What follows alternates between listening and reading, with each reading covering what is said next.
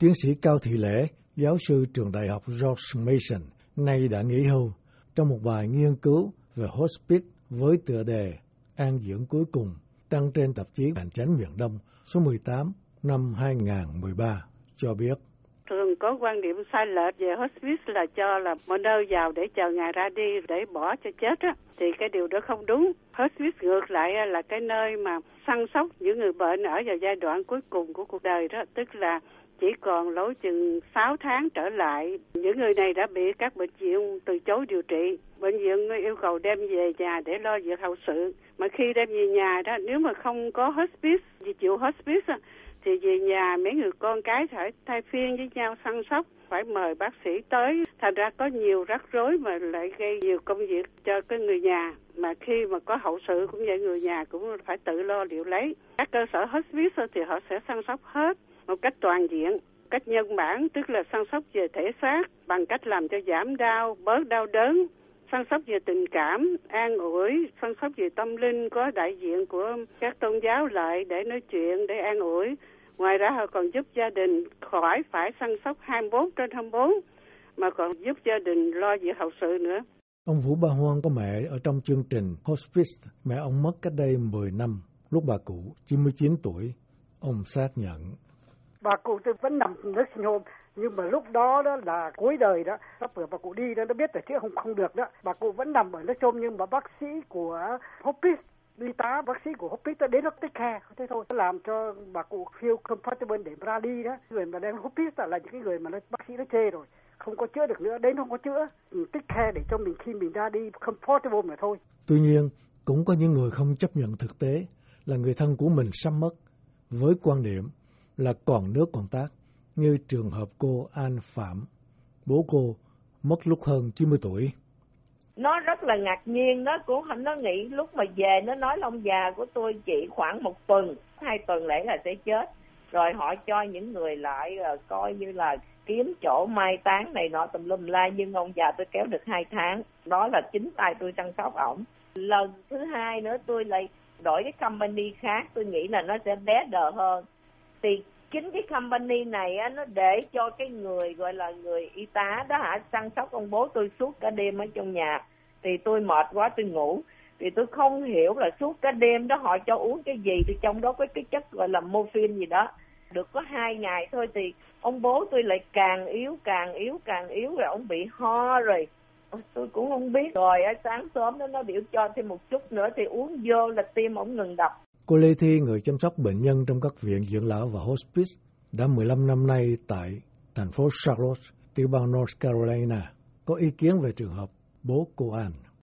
Cái đó là tùy vào cái mỗi một trường hợp và trong cái giấy tờ hoặc cái di chúc của ông cụ đó là ông muốn cái gì. Vì có những người tôi biết họ không muốn sống. Tôi chăm sóc cụ đó, cụ bị ung thư. Mỗi lần tôi đi vào, tôi ờ, thay đồ, cụ đều nắm tay tôi và cụ nó cũng muốn chết. Tại vì cụ bị ung thư, cụ nói với tôi tôi không thể biết cái đau đớn của cụ bây giờ là chịu như thế nào đâu. Cụ chỉ muốn chết thôi, nhưng người con của cụ không muốn. Ngặt một nỗi là người con của cụ là power attorney. Có nghĩa người con của cụ toàn quyền quyết định cái sự sống và sự chết của cụ.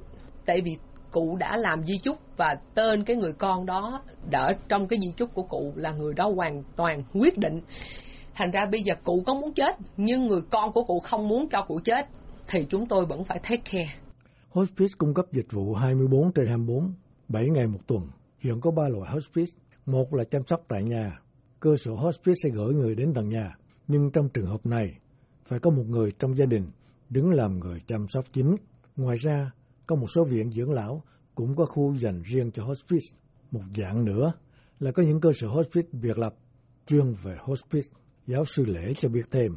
Thật ra thì họ không chú trọng đến chữa trị mà chỉ làm sao mà cho cái người bệnh được thời gian thoải mái ở trong cái thời gian cuối đời thôi.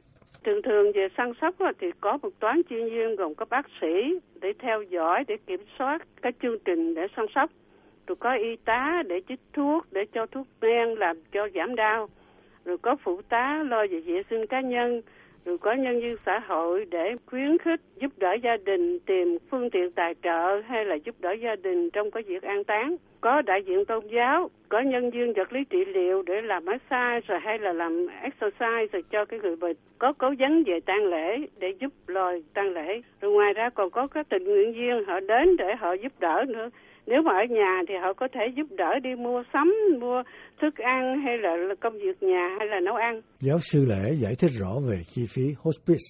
Chi phí cho hospice thì rất cao nhưng mà nếu chăm sóc tại nhà đó thì Medicare đại thọ còn Medicaid thì tùy tiểu bang nhưng mà đa số tiểu bang đã có đại thọ. Còn nếu mà tại cơ sở hospice á, thì Medicare không có trả tiền phòng với tiền ăn, chỉ trả những dịch vụ khác thôi. Nhưng mà có nhiều health insurance có đại thọ khoản này. Ngoài ra đó, các social worker họ có thể giúp gia đình để tìm các nguồn tài trợ khác. Thường thường thì họ cũng giúp được chứ không phải là khó khăn lắm. Những người bệnh đến giai đoạn cuối cùng của cuộc đời và chỉ còn sống trong một thời gian ngắn. Nếu còn sáng suốt thì tự lựa chọn hoặc do thân nhân trong gia đình chọn hay ủy nhiệm do luật sư chọn được hưởng chăm sóc hospice tại nhà hay trong viện dưỡng lão. Cô Lê Thi tiếp lời.